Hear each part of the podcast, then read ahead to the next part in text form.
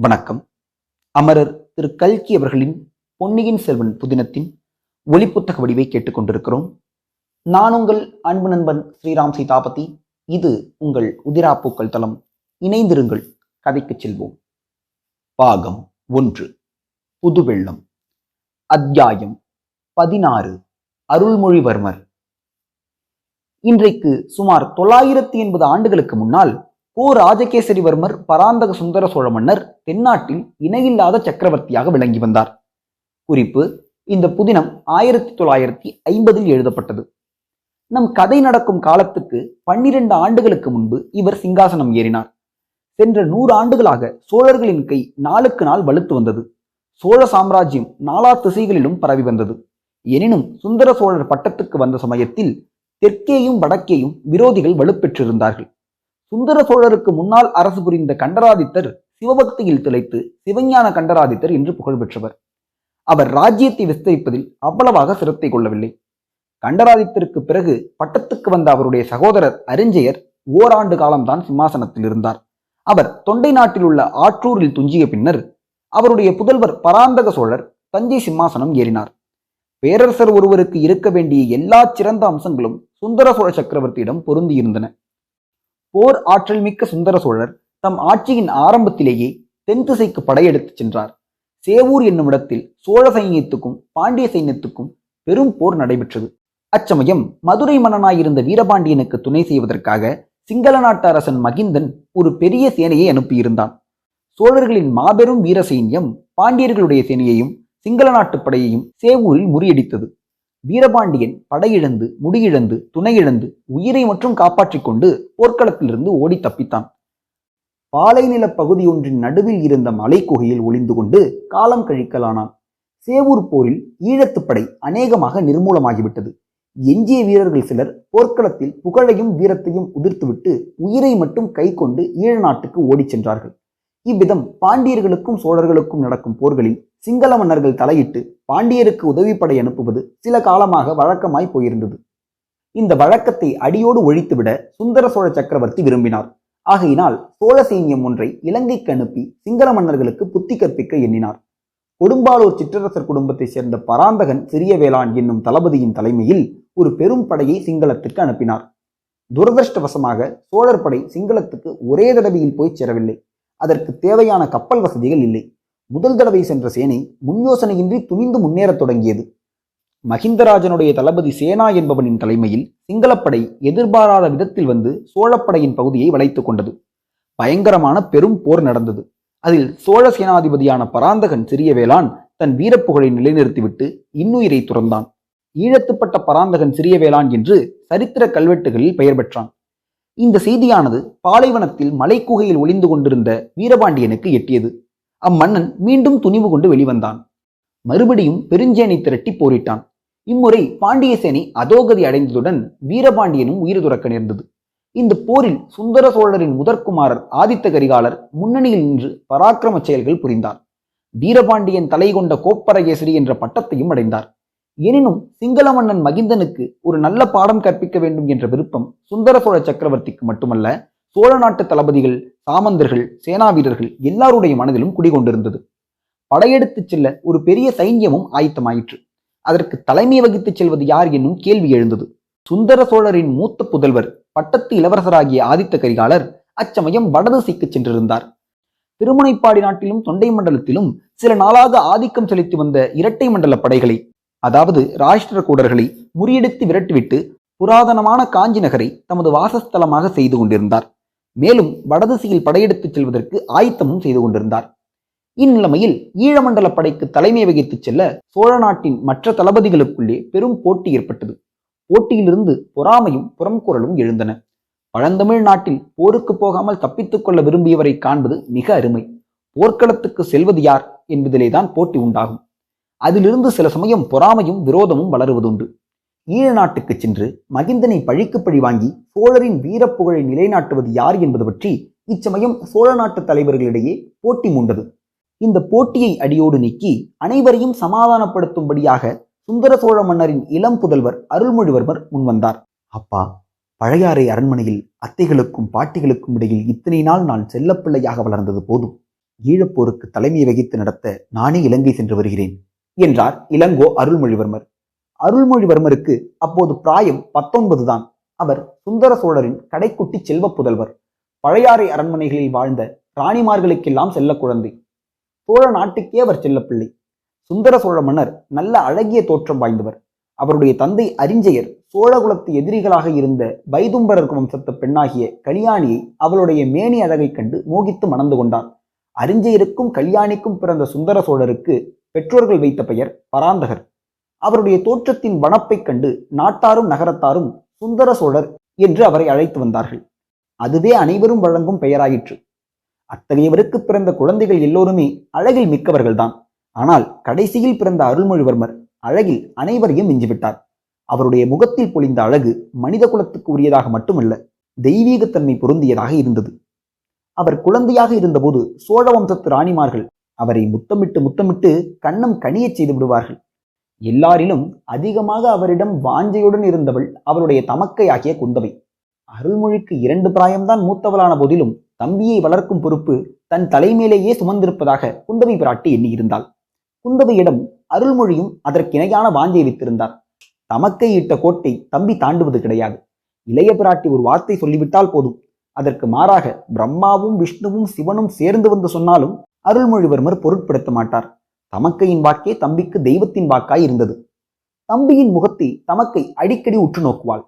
விழித்து கொண்டிருக்கும் போது மட்டுமல்லாமல் அவர் தூங்கும் போது கூட நாழிகை கணக்கில் பார்த்து கொண்டே இருப்பாள்.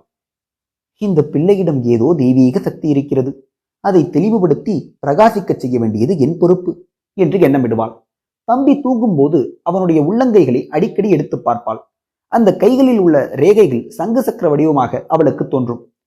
ஆஹா உலகத்தை ஒரு குடை நிழலில் புறந்திட பிறந்தவன் அல்லவோ இவன் என்று சிந்தனை செய்வாள் ஆனால் சோழ சிங்காதனத்தில் இவன் ஏறுவான் என்று எண்ணுவதற்கே இடம் இருக்கவில்லை இவனுக்கு மூத்தவர்கள் பட்டத்துக்குரியவர்கள் இரண்டு பேர் இருந்தார்கள். பின் இவனுக்கு எங்கிருந்து ராஜ்யம் வரப்போகிறது? எந்த சிம்மாசனத்தில் இவன் ஏறப்போகிறான்? கடவுள் சித்தம் எப்படியோ? யார் கண்டது? உலகம் மிக்க விசாலமானது. எத்தனையோ தேசங்கள் எத்தனையோ ராஜ்யங்கள் இந்நில உலகில் இருக்கின்றன. புஜபல பராக்கிரமத்தினால் ஒரு நாட்டிலிருந்து இன்னொரு நாடு சென்று சிங்காதனம் ஏறி ராஜ்யம் ஆண்டவர்களைப் பற்றி கவிதைகளிலும் காவியங்களிலும் நாம் கேட்டதில்லையா? கங்கை நதி பாயும் வங்க நாட்டிலிருந்து துரத்தி அடிக்கப்பட்ட இளவரசன் படகில் ஏறி இலங்கைக்கு சென்று அரசு புரியவில்லையா?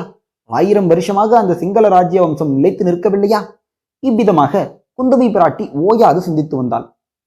கடைசியாக இலங்கைக்கு அனுப்பும் சைன்யத்துக்கு யார் தளபதியாகப் போவது என்பது பற்றி விவாதம் எழுந்தபோது அதற்குரியவன் அருள்மொழிதான் என்ற முடிவுக்கு வந்தாள்.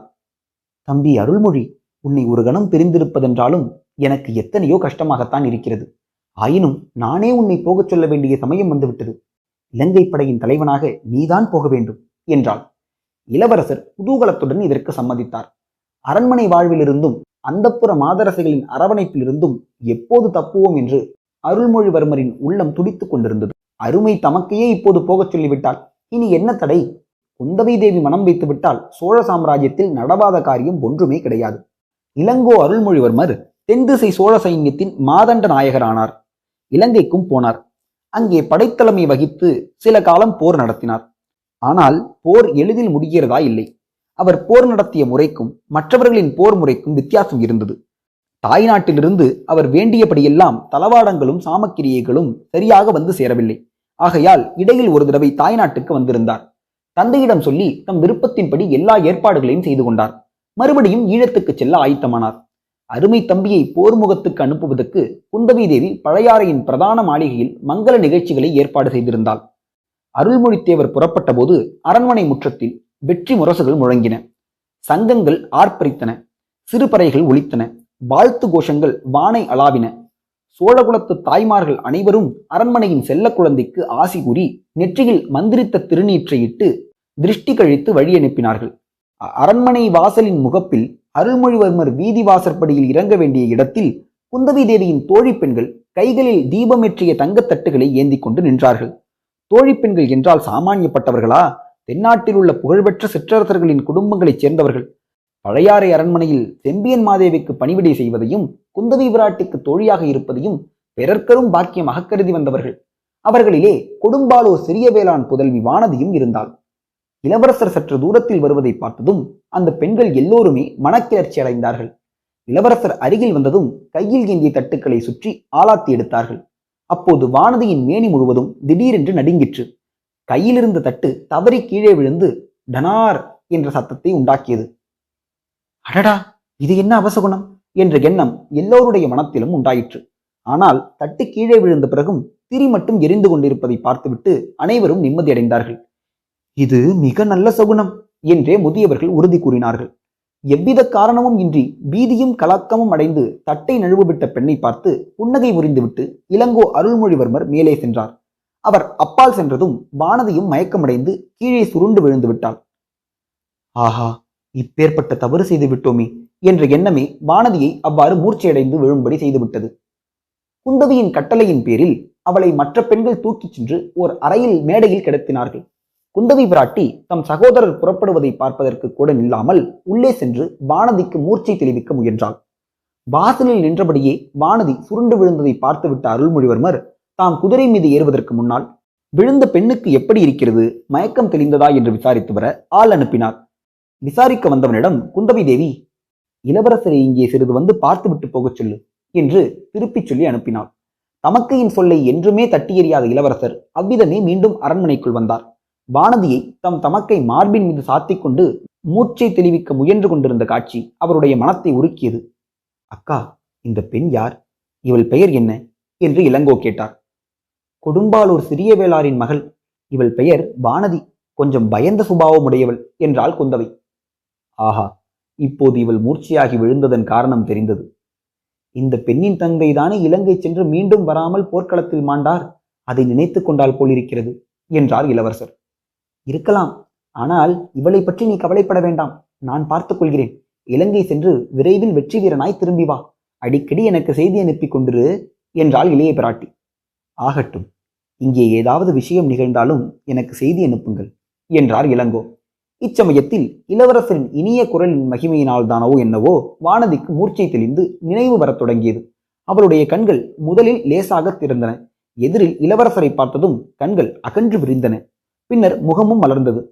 அவளது பவழச் செவ்வாயில் தோன்றிய புன்னகையினால் கன்னங்கள் குழிந்தன. உணர்வு வந்ததும் நாணமும் கூட வந்தது. சட்டென்று எழுந்து உட்கார்ந்தாள். பின்னால் திரும்பி பார்த்தாள். தன்னை இளைய பிராட்டி தாங்கிக் கொண்டிருப்பதை தெரிந்து கொண்டு வெட்கினாள். நடந்ததெல்லாம் ஒரு கணத்தில் நினைவுக்கு வந்தது. அக்கா இந்த மாதிரி செய்து விட்டேனே என்று கண்களில் நீர்மல்க கூறினாள். இதற்கு குந்தவை மறுமொழி சொல்வதற்குள் இளவரசர் அதற்காக நீ ஒன்றும் கவலைப்பட வேண்டாம் வானதி. தவறுவது யாருக்கும் நேரிடுகிறதுதான். மேலும் உனக்கு அவ்விதம் நேருவதற்கு முக்கிய காரணமும் இருக்கிறது. அதைத்தான் இளைய பிராட்டியிடம் சொல்லிக் கொண்டிருந்தேன் என்றார் வானதிக்கு தான் காண்பது உண்மையா கேட்பது மெய்யா என்ற சந்தேகம் வந்துவிட்டது. பெண்களை சாதாரணமாக ஏறிட்டு பார்க்காமல் போகும் வழக்கமுடைய இளவரசரா என்னுடன் பேசுகிறார்? எனக்கு ஆறுதல் மொழி கூறி தேற்றுகிறார். என் வாக்கியத்தை என்னவென்று சொல்வது? ஆஹா உடம்பு புல்லரிக்கிறதே. மறுபடியும் மயக்கம் வந்துவிடும் போலிருக்கிறதே. இளவரசர் அக்கா சேனைகள் காத்திருக்கின்றன. நான் போய் வருகிறேன். நீங்கள் எனக்கு செய்தி அனுப்பும் போது இந்த பெண்ணுக்கு உடம்பு எப்படி இருக்கிறது என்றும் சொல்லி அனுப்புங்கள். தாய் தகப்பினில்லாத இப்பெண்ணை நன்றாய் பார்த்துக் கொள்ளுங்கள் என்று சொல்லிவிட்டு கிளம்பிச் சென்றார். இவற்றையெல்லாம் குந்தவி தேவியின் மற்ற தோழி பெண்கள் மேல் மாடத்திலிருந்து பலகனியின் வழியாக பார்த்து கொண்டும் கேட்டுக்கொண்டும் இருந்தார்கள். அவர்களுடைய உள்ளங்களில் பொறாமை தீ கொழுந்து விட ஆரம்பித்தது. அன்று முதல் குந்தவி பிராட்டி வானதியிடம் தனி அன்பு காட்டத் தொடங்கினாள். இணை பிரியாமல் தன்னுடனேயே வைத்துக் கொண்டிருந்தாள். தான் கற்றிருந்த கல்வியையும் கலைகளையும் அவளுக்கும் கற்பித்தாள். எங்கே போனாலும் அவளை தவறாமல் கூட அழைத்துச் சென்றாள். அரண்மனை நந்தவனத்துக்கு வானதியை அடிக்கடி அழைத்துச் சென்று குந்தவி தேவி அவளிடம் அந்தரங்கம் பேசினாள். தன் இளைய சகோதரனுடைய வருங்கால மேன்மையை குறித்து தான் கண்டு வந்த கனவுகளை எல்லாம் அவளிடம் சொன்னாள். அதையெல்லாம் வானதியும் சிரத்தையுடன் கேட்டாள் மேலே கூறிய நிகழ்ச்சிக்கு பிறகு வானதி இன்னும் நாலைந்து தடவை உணர்வு இழந்து மூர்ச்சையடைந்தாள். அப்போதெல்லாம் குந்தவை விராட்டி அவளுக்கு தக்க சிகிச்சை செய்து திரும்ப உணர்வு வருவித்தாள். மூர்ச்சை தெளியும் போது வானதி விம்மி விம்மி அழுது கொண்டே இருப்பாள். என்னடி அசடே எதற்காக இப்படி அழுகிறாய்? என்று குந்தவை கேட்பாள். தெரியவில்லையே அக்கா. மன்னியுங்கள் என்பாள் வானதி. குந்தவை அவளை கட்டிக்கொண்டு உச்சி முகுந்து ஆறுதல் கூறுவாள். இவையெல்லாம் மற்ற பெண்களுக்கு மேலும் மேலும் பொறாமையை வளர்த்து கொண்டிருந்தன. எனவே குந்தவையும் வானதியும் ரதம் ஏறி குழந்தை சோதரரின் வீட்டுக்கு போன பிறகு அப்பெண்கள் மேற்கூறியவாறெல்லாம் பேசிக்கொண்டது இயல்பே அல்லவா? இத்துடன் அத்தியாயம் பதினாறு நிறைவுற்றது. மீண்டும் அத்தியாயம் பதினேழில் சந்திப்போம்.